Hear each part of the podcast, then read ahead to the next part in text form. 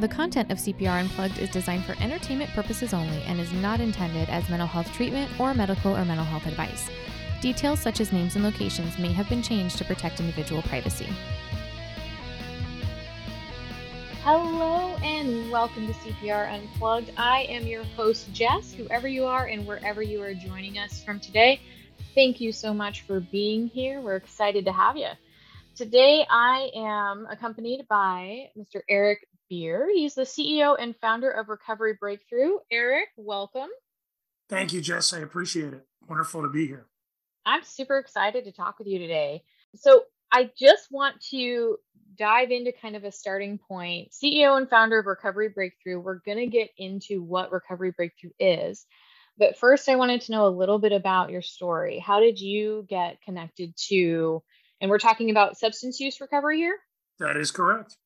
Okay. So how what's your personal connection to that? Sure. Um, well, I basically got clean and sober uh, almost five years ago.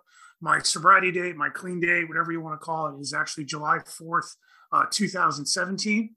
Before that, it took uh, me many, many times and many tries. Um, I had started to uh, reach out for help um, as far as addiction in the late 90s uh, had uh, uh, reached out and, and, did treatment centers, went to 12 step meetings. Uh, but unfortunately, I was a repeat offender. Uh, I was somebody that just could not stay clean and sober for long periods of time. And I was given what I uh, like to call the gift of desperation this time around. Um, and a series of events caused me to get open, get honest, and uh, more than anything, get willing to do anything and everything to stop using drugs and alcohol. Um, so um, I started to attend 12 uh, step meetings. Um, I started to become real quickly once I got some clean and sober time or some sobriety under my belt in early recovery. Um, I started to become a quick uh, recovery advocate and started to give back, which is part of the process for me uh, of recovery. And that was becoming a circuit speaker, uh, reaching out and talking um, and doing service commitments at 12 step meetings. Um, I started to go into uh, hospitals and institutions to carry the message of inspiration, hope, and strength to others suffering from the same disease. And in my experiences this time around, um, it takes what it takes, Jess. And I guess in in my journey, um, I had so many realizations this time around, but one of the big ones was getting sober is only the beginning. And I think that that mm. was kind of a mistake or kind of a misinterpretation of me numerous times around. Um, I think continuous recovery is a combination of things. But for me, getting away from drugs and alcohol as a coping mechanism was only the beginning. And to me, the true work on my journey had been when I started working on myself, when I started to become, as I said earlier, honest, open minded, and willing to do anything and everything to find new behaviors, new coping skills, to make new connections with a fellow alcoholic and addict. So that's kind of what started me on the journey. Um, and then what brought me around to Recovery Breakthrough is uh, I was actually in the hospitality business. Um, I laugh because I'm kind of a trifecta. My last name is Beer. I'm an alcoholic, and I was in the liquor business. So, you know, I'm an addict that's an extremist who has short term memory loss and who makes very, very poor decisions with poor coping skills. With that being said, I enabled myself and I was in the liquor and the restaurant business for a very long time. So even though I did get sober and in the beginning of my early recovery, I was focusing on me, I was still you know, life happens. That's another piece of this. You know, I continue to work in the restaurant business. Well, COVID hits. One of the first casualties of COVID was hospitality, restaurants, bars, nightclubs. So that kind of put me out of work. And uh, unfortunately, during this time, um, my mom became very ill. Uh, she was suffering from cancer for a, a very, very long time. Um, and I had gotten away from the restaurant business became a caregiver to my mother full time, was very active in the recovery community, but then all these 12 step meetings and live meetings were canceled. Mm-hmm. So I was told by somebody much smarter than me, hey, you need to go on social media, which I thought was the devil, by the way, um, and you need to reach um, other addicts and alcoholics, you got to carry the message, do it through social media, through Zoom, through Instagram, through Facebook. So then I really started focusing on that. And then I decided to take the plunge and I decided to spend a little time actually working on the other side in recovery. So I got a job at a treatment center here locally in Arizona. And I, I, I won't say the name of the institution, but uh, I worked in treatment for about a year all this time caring for my mother and doing a lot of uh, recovery advocacies online. I reached a ton of people through what I now like to call the tool of social media. Uh, but we got to be careful because it is a tool. And uh, I'm addicted to anything that makes me feel good or bad. So I got to be very careful in my everyday life, even with this much time under my belt, um, to be careful. And social media, like anything else, I believe is something you can become addicted to. So anyway, so I started working in treatment. I started reaching other people that had the same disease that I suffer from, which I believe is a mental disease, which we can touch on later. And I started to, to understand and see firsthand really quick that my skill set was not meant to be working in treatment.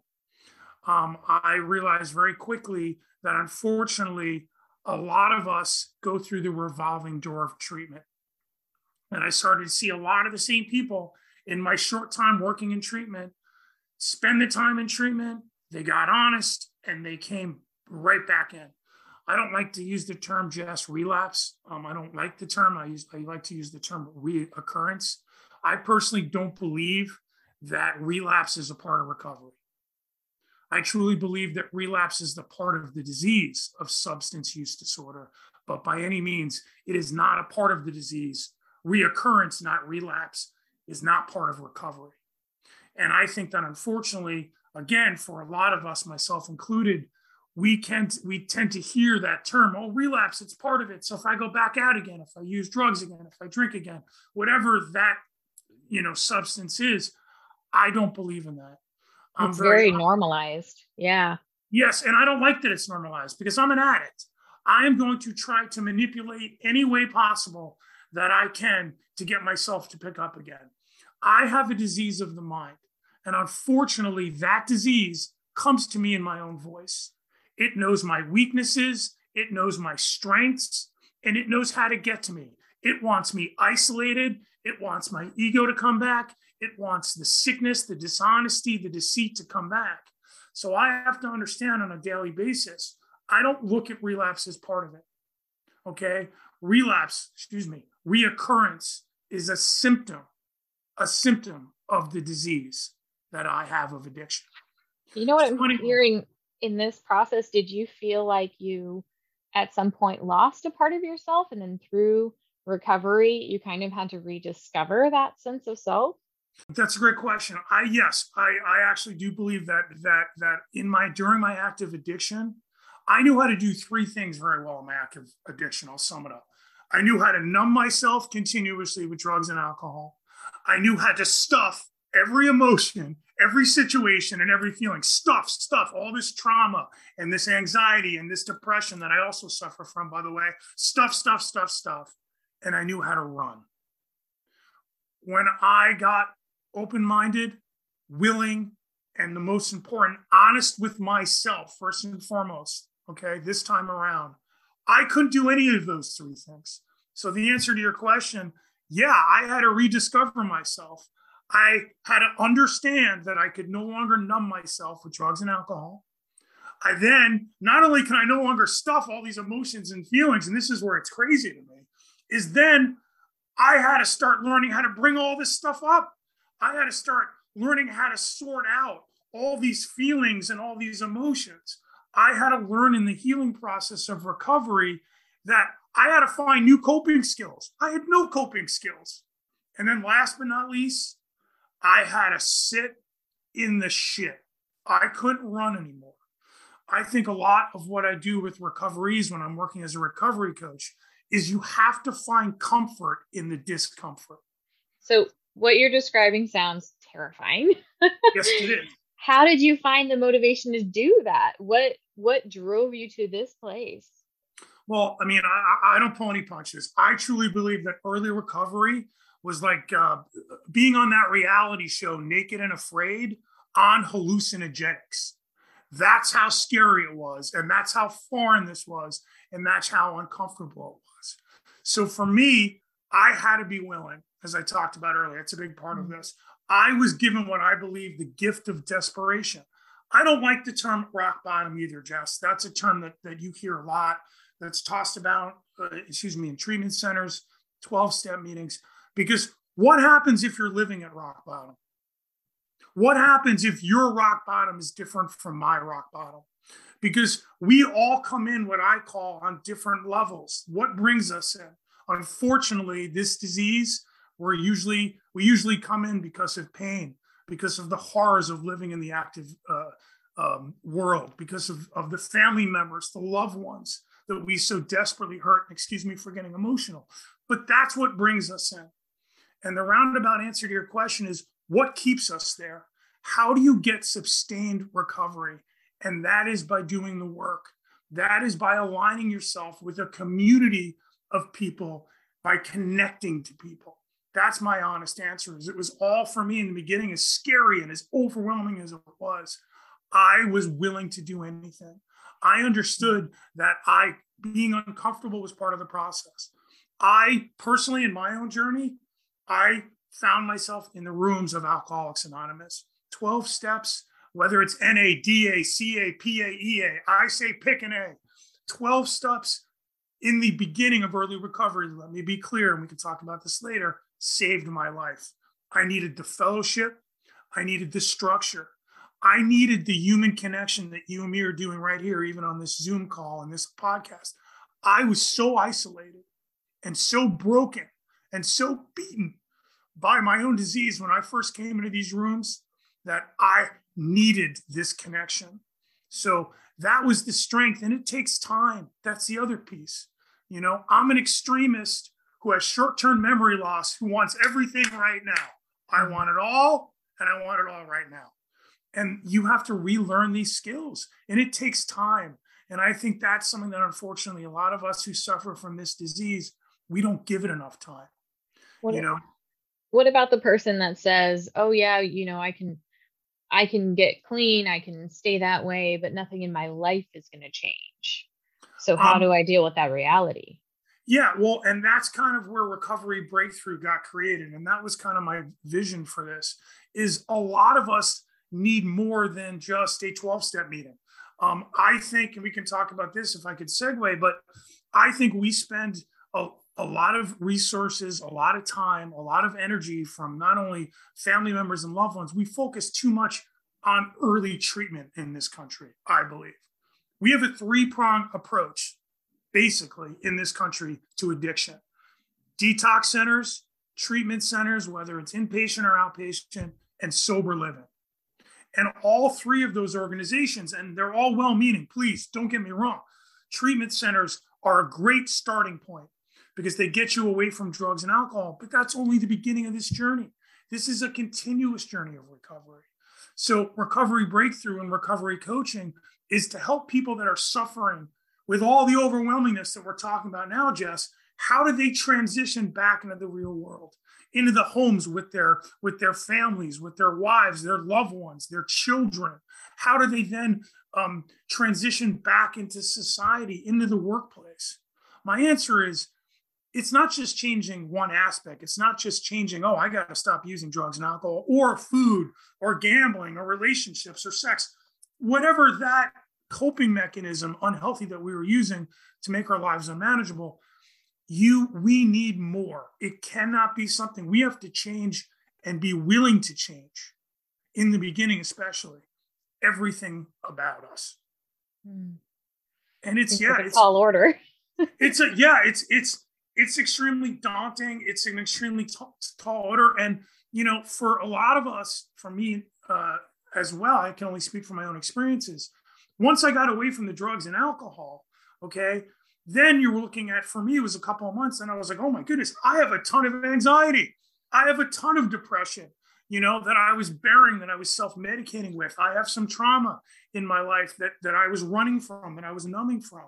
So to me, it's creating a life that you no longer want to escape from. Mm. That's that's one of the true visions of recovery breakthrough is I want to work on creating what I call recovery capital by giving um, people the tools, recovery capital, sober insurance. It's all about structuring a new life. As you said, Jess, it is so daunting. It is so overwhelming. And people need to hear the stories of strength and hope. I like to empower the recoveries that I work with with newfound strength, with a new clarity. I didn't get sober to sit around and be miserable and you know hide in these 12 step meetings drinking coffee and and you know living a miserable life. You know, w- one of the challenges that I had when I first came into recovery and this is actually what part of what sent me back out again is I call it the Goldilocks and the three bears. What I mean, Jess, is that when I first came in, I met people who were so happy to be sober. I mean, these people were just smiling and everything's great, and you should be happy you you're no longer using anymore, and this is the greatest thing ever, and life is amazing. And and they were so happy that I wasn't. And I was looking around and I said to myself, "Oh my goodness, why are you so happy? I'm miserable." And I went back out again.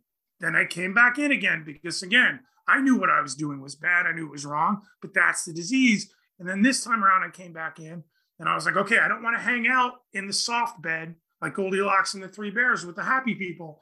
I want to hang out with the mean, angry people, the sober people who are hard and dedicated. And yes, even though I'm sober, I'm going to stay sober, but life sucks. I hate this. Misery loves company people. And I stayed sober for a little bit. And I'm not putting anyone down, please. But eventually I was like, this is what it's all about. This is what a life of recovery is. This is miserable. I went back out again. That's what it took for me. So when I finally came back this time around, I finally understood that life's going to be good. Life's going to be bad. And unfortunately, sometimes life's going to be ugly. But I needed to surround myself with people, okay, who were right in the middle. And that's why I say Goldilocks and the Three Bears, because I ended up finding the fellowship that I could be held accountable by, that I was comfortable in, who took life on life's terms. And that's what this comes down to is learning new coping skills, new behaviors. I didn't know anything. I came into these rooms, I didn't know. I literally was so terrified of life. And I was so used to just isolating and then getting into my own head. My my mind likes to make up stories that are unbelievable, that have a beginning, a middle, and an end, even before they happen.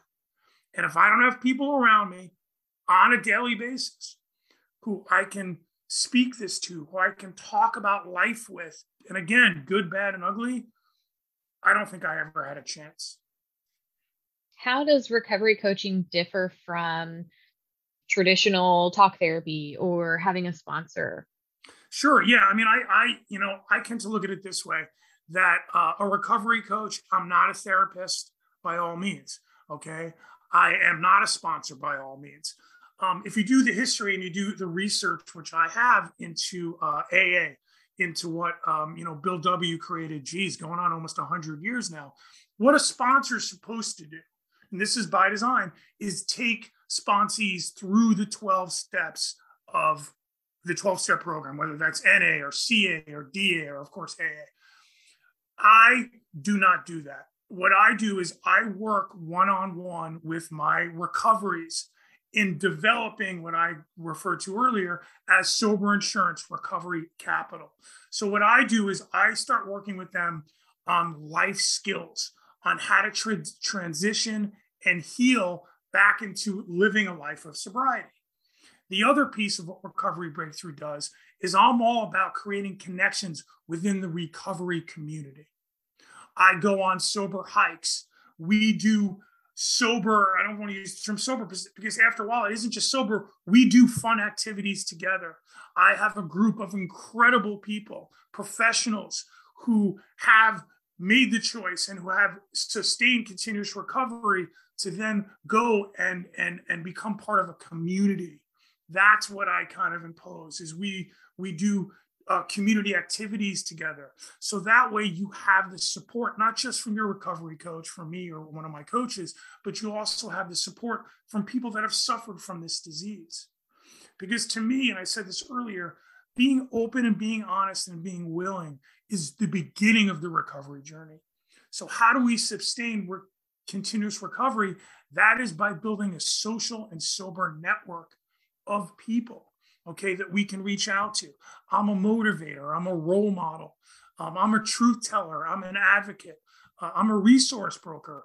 A lot of us don't have jobs.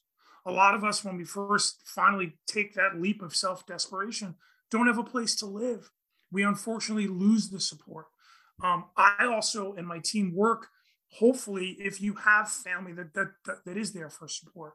So we not only work with the recovery, the person suffering from the mental disease of addiction, but we also work with the support family members, the loved ones, to, to help them have a better understanding. You know, that's a whole other piece is, you know, if you don't suffer from this disease, how do you, if you're a family member or a loved one, this is all brand new. This is all foreign to you. So that's another piece of what we do is we work with the family members to hopefully work on getting their trust back. If a family member maybe needs an Al-Anon meeting, you know, um, they need to get help.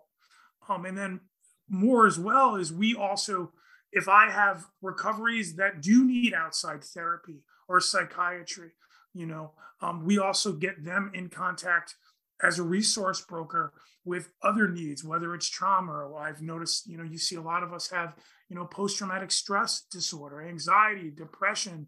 You know, we come from domestic violence. I mean, there's a laundry list of, um, you know, challenges that we see again once alcohol and drugs or whatever that addiction is is taken out of the equation. That's when the real work begins. That's when the journey of recovery begins. I love it. Well said. Is there anything I didn't ask about that you feel uh, is important to share, or you know, some some space that we need to explore more? Yeah, I mean, I, I as you can tell, I mean, I'm, I'm very much a, a recovery advocate. Um, very, very lately, um, I've kind of become um, in very obsessed with. There's a book that's called The Hero with a Thousand Faces. I don't know if you're familiar with it, but it's by a writer, uh, Joseph Campbell. So I'm a very big analogy guy. I like to kind of bring real world analogies into the discussions on recovery, which um, is something that I think we need to do more of as a society. Is I think we're too busy hiding, and there's such a social stigma, if you want to touch on that, by society, because it's one thing for me with my lived experience in recovery breakthrough to reach others who are so dearly suffering from the disease of addiction. But what about society? There is such a social stigma. There's conversations that need to be had. Okay. A hundred thousand people died of drug overdoses this year. So to put that into reality, put that into terms, 275 people like me are going to die today from overdoses. And that doesn't include the uh, you know psoriasis of the liver from drinking, kidney failure, heart disease, uh, domestic violence, DUIs. I mean, I can go on and on. So we're talking hundreds of people are suffering and dying from this disease a day. Okay, they're they're ending up in jails and institutions. They're going through what I unfortunately believe to be the revolving door of treatment. Treatment is only the beginning. I truly believe we're spending so much time, energy, resources on early recovery. We need to take some of that and we need to transition that into long term continuous recovery. My journey has not been a race, it's not a sprint, it's not a marathon. It is a lifelong journey. I'm going to have coming on a couple of months from now, five years of clean and sober time. But my disease is like a well trained sniper. I truly believe that. If you stick around the rooms like I have, or if you're in recovery, you hear people say, oh, even though you're not using, okay? Your uh, our disease is doing push-ups waiting for you to you know get back out there. I take it a step further. My active disease my addiction is like a well-trained sniper. And if i let my guard down if i'm not doing what i need to do structurally every day it will take me out. It will prey on my weaknesses. It'll wait for me to think i got this whole thing figured out. It'll wait for my ego to come back It'll wait for me to say, oh, I am like everyone else. I can handle one drink. That's what this disease does. Okay. Is it's progressive even though we're not active in it. So, getting back to my earlier statement about uh, The Hero with a Thousand Faces by Joseph Campbell, he makes a point to talk about a hero's journey. And that's something that I think isn't talked about enough in recovery. Is the hero's journey is pretty simple. It's it's about a hero who must separate from family and community and entry into an unknown world. Sound familiar? For me, it was early parts of recovery. Okay. Then, as the adventure unfolds, the hero encounters numerous trials and tribulations that test his or her own character. That sounds like getting honest, willing, and ready. And really, as we talked about early, Jess, pushing ourselves to be uncomfortable, to really start doing the work on ourselves. And then here's the last part of the hero's journey, okay? Is after the journey, the transformation that the hero recognizes and embraces new sources of power, self power, and understanding and is reborn into a new consciousness and a new relationship with the world but here's the most difficult part of the journey is the return home mm. and i hmm. think that is what continuous recovery is because returning home what a hero does is now the hero has to acclimate back into home back into community and also carry the message of the journey and i'm sorry for getting emotional but recovery is about a hero's journey. We in this country too much put the stigma on those of us who are suffering.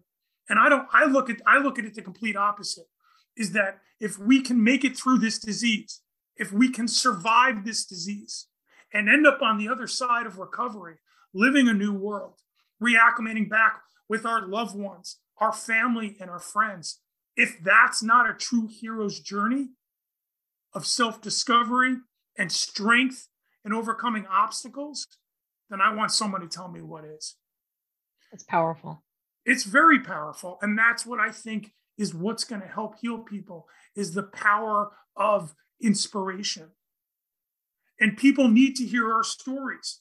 Okay. People need to hear our, our experience, strength, and hope. We are recovery carriers and we have to stop hiding and that's one of my big passions as well is not only did i create recovery breakthrough not just to help others transition gain continuous sobriety okay but also to help be an advocate to society so they have a better understanding of the disease of that we suffer from because i can't get mad at society i, I did for a while trust me I went through that stage. Why don't they understand me? What's wrong with all you people? I'm insane. Okay. But it's part of it. It's part of understanding that we need to educate. We need to have these discussions. If treatment in this country, okay, is not doing what it's supposed to be doing, Jess, we need to be talking about it. We need to be having these discussions. That's how you fix things. If if something's not working, let's talk about it. Why isn't it working? Okay, how can we do a better job? With the numbers that I just described earlier, with hundreds and hundreds of people losing their lives and loved ones having to bury their loved ones from this disease. And yet it's still a stigma, what we need to hide. We can't have the conversations just that we're having now. That's not good enough. We mm-hmm. need to do better as a community, as a society. And it's all going to be done with empathy and understanding, education, and support because accountability has been a massive part of my recovery. Not just people that in my life that I've put in my life, which is uncomfortable, Jess. Nobody likes to be held accountable. Trust me. Try that for the normal people out there. Now, this is this is the craziest part. Now try holding your own self accountable for your own actions. Okay. Try that on for size and try changing everything about yourself. And I'm laughing because that is that's insane to me but it's part of what we do. And that's why Recovery Breakthrough was founded because we need to hold each other accountable. We need to support each other. Because I'm sorry, this is a, a massive belief of mine that confrontation without compassion is abuse. Let me say that again because I need to hear these words because trust me, nobody beats Eric up more than Eric. And this is what I have to remind myself up of every day. Confrontation without compassion is abuse. So we can't just be running around holding each other accountable without the compassion and the education on how to do so. It's so impactful what you're talking about because I agree with you. I think the stigma is a big part of, you know, how are we supposed to have compassion for ourselves along that journey if we're constantly being told by all of these other outside, you know, factors how how bad we are and how horrible this is and how, you know, we're not going to we're not going to make it and and the statistics even that can be oh, really daunting. Staggering. Yes, yeah. overwhelming, Jess. And and that's why and and I think that that's part of it too and thank you for bringing that up is the self-doubt, the self-worth our disease wants that. And I said this earlier our disease preys on that. Oh, here comes the pity party. Okay. And I deal with a lot of recoveries and early recovery. And it's that realization of in the beginning, it's like three steps. It's okay. Um, I've been running from this. Then when you first come in and you and you and you start the journey of recovery, then it's the you know acceptance of wait a minute, I do have a disease. And to me, here's the beauty the beauty then becomes when you start to learn how to embrace it. And that's what you're hearing in my voice. That's the intensity. That's the passion is I'm no longer afraid. I'm no longer escaping who I am. And one of the first questions you ask me is is about okay, did you discover who you are? I am continuously discovering who I am. And I can honestly say these words to you. Am I still crazy? Absolutely. I some of the thoughts that I have, Jess. I believe that my mind is a uh, thought generator computer. It's just spitting out all these random thoughts. Thousands upon thousands of thoughts are being generated randomly by my diseased brain every day. But here's the beauty that I learned in recovery, and this is what we also talk about in recovery breakthrough. I don't have to act on all those thoughts. And not only do I not have to act on them, I can let them go. I don't have to hold on to the resentment, the grief, the shame, the guilt, all the anxiety. I mean, I could talk to you hours upon hours on just the anxiety of this disease, of waking up every morning with the what the F's. Where the F am I? What the F's going on? Where the F is my car? What the F did I do last night? Uh, looking at my phone to try to figure out what the f I got up to. Who do I have to apologize to? I mean, it's it's endless. I mean, the last thing that, that, that we haven't really talked about too is is I believe that it's it's it's mind healing, it's spirit healing, and it's body healing. So that's why I promote with Recovery Breakthrough. We do a lot of physical activities. It's moving around, it's getting outside, it's going on sober hikes, it's pushing your mind, body, and soul, I believe, to uncomfortable levels. Because that's a big part of it is we need to learn how to get uncomfortable again. I ran from anything that made me feel uncomfortable in my active addiction. Literally, the littlest things. Oh, gotta go use over this. And I don't believe to use the term triggers either. That's something else, another word. I don't like relapse. I don't like triggers because I believe we put too much weight on triggers. I do. Now, by all means, early recovery, if you're an alcoholic, don't hang out in bars. Okay. You don't want to be around people who are drinking. In early recovery, if you're a drug addict, you probably don't want to hang out with people who are using drugs. I'm not saying that. That should be a given, but I got to say that. I'm saying is recovery isn't about avoiding triggers. Recovery to me is about learning how to push through those triggers, how to push through the pattern, the pain, the story, and rewrite your own different ending. That to me is what continuous recovery is the heart of the process. And it's a long process. It's not an easy process. It doesn't happen fast, but you got to hang in there. And that's what I tell new recoveries that we work with at Recovery Breakthrough. You have to weather the early storm.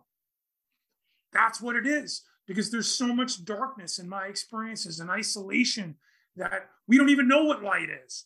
And then mm. you see that light, Jess, for me, when I work with people, when I see that flickering light come on in someone that has seen so much turmoil and pain and suffering, and in my experience, is utter hell continuously. Because true ins- insanity is doing the same thing over and over again, accepting different results. And that's what this disease does to us. It gets inside our heads and it rots us. It just does from the inside out. So, you know, that's what I really wanted to just put out there is it's it's it's more than just working on our on our on our mind. It's about working on our souls our spirits. It's about getting physical. It's about mental well-being as well. You know to this day i'm, I'm structured and, and that's another piece that we do with recoveries is we have to start from the we have to start from scratch you know learning how to do things differently learning how to cope differently how to develop new behaviors. So that's something else that we uh, that we try and, and everyone's different. That's a whole other piece i just want to touch on quickly is you know everyone has a different path in recovery. And i'm going to say this there is no wrong path to recovery. And that's why i mean I, we talked earlier about 12 steps. Doesn't have to be a 12 step program. Doesn't have to be a treatment center. You know it takes what it takes and that's why again i don't like the term rock bottom because we all have different bottoms let's say that you're somebody that just I don't know. You feel like you're, you know, drinking too much. You're getting kind of sick and tired of getting these horrible hangovers. It's starting to affect you. So you decide to stop. Should you be different from the homeless person who's lost everything, who lives under a bridge and has lost every family human emotion contact? I don't believe that there's a difference between the two because your bottom is your bottom. It all depends on where you want to get off this elevator of the descent into hell is. And that and and that floor could be different. So I don't that's what actually kept me is when I tried to get sober years and years ago, and I did, I tried numerous things. I kept, we compare ourselves to other people. So I that's part of it too. And that isn't just an addiction disease, that's a that's a human condition. So something else that I try to to to to, to you know inspire is hey, instead of looking at the differences between you and someone else, look at the similarities. Instead of looking at the negativity or the negative aspects of a situation that you find yourself in, here's a crazy thought. Look at the positivities. But that's a re that's the change, Jess, is that's changing the way you think. And I think there's a misconception. Yes, we have to ex- we have to change internal aspects and external. It's twofold of our lives. And it's a tall order. It gets back to what we said earlier.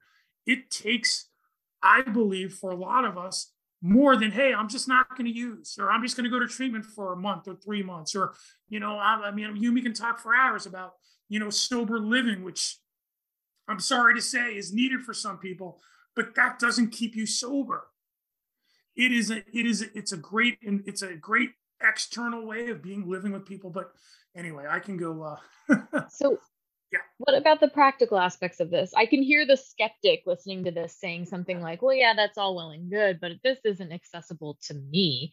Like, what's the cost here? And I mean practical cost, right? I know there's a lot of costs involved, but um, you know, even just the the idea of being honest with yourself, that type of thing.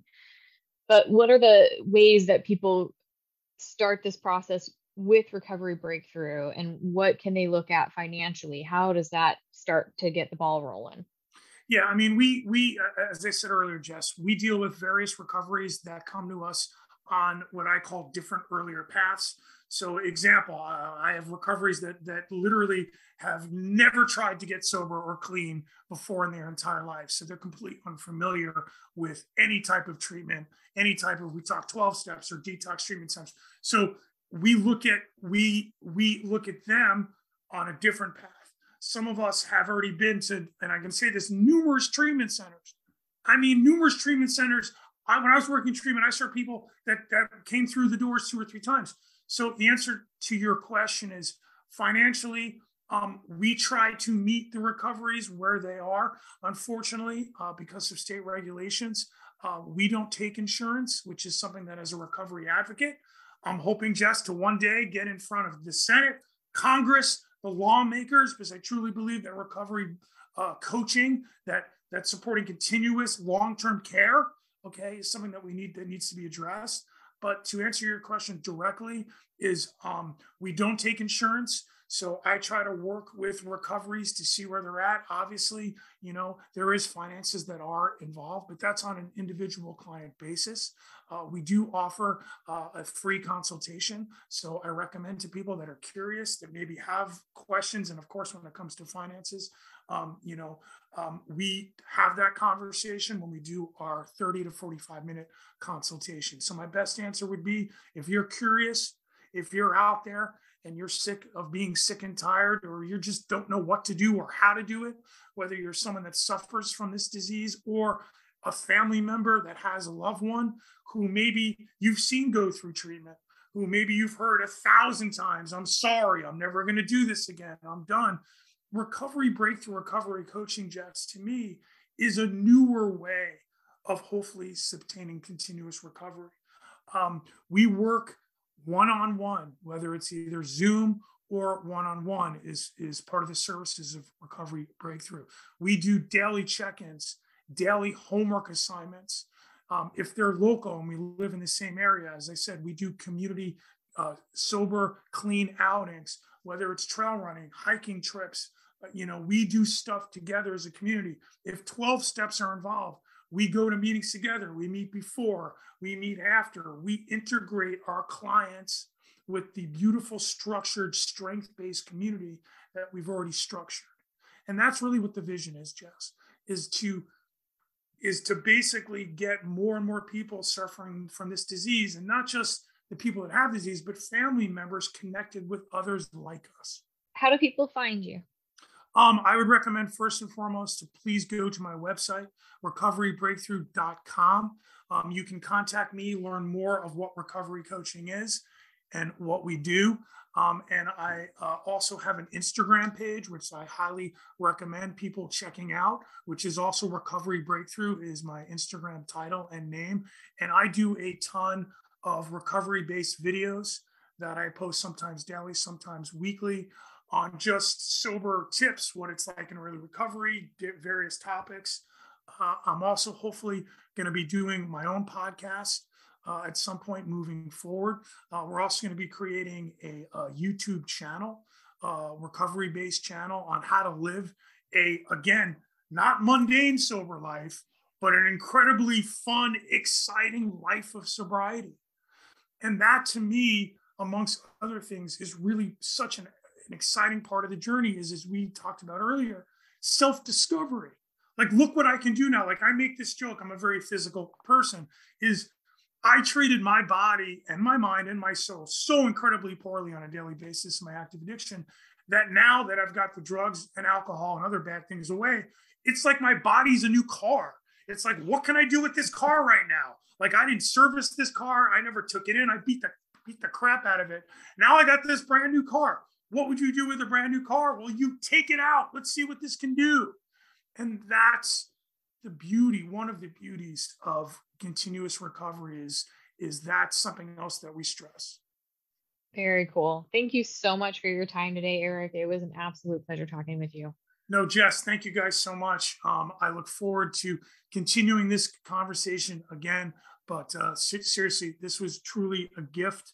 Uh, the more people I can hopefully uh, share my experience, strength, and hope with, uh, the better. And again, I just want to remind anyone out there if you're just the very bit curious, um, please go to recoverybreakthrough.com. Check out our website. Check me out on Instagram, Recovery Breakthrough. We're here to change lives. Got questions or ideas for the podcast? Or perhaps you have your own story to share. We'd love to hear from you. Email us at podcast at crisisprepandrecovery.com or call 602 281 7795. You can also find us online at cprpodcast.podbean.com or wherever you prefer to find your podcast. CPR Unplugged was produced by Crisis Preparation and Recovery, Inc. The intro and outro music was created by Rob Wilson. The CPR podcast team includes Tamara Lamontagne, Ben Edwards, Laura Kaufman, Rob Wilson, and Michael Magarinos. Special thanks to Jason Spisak for technical support.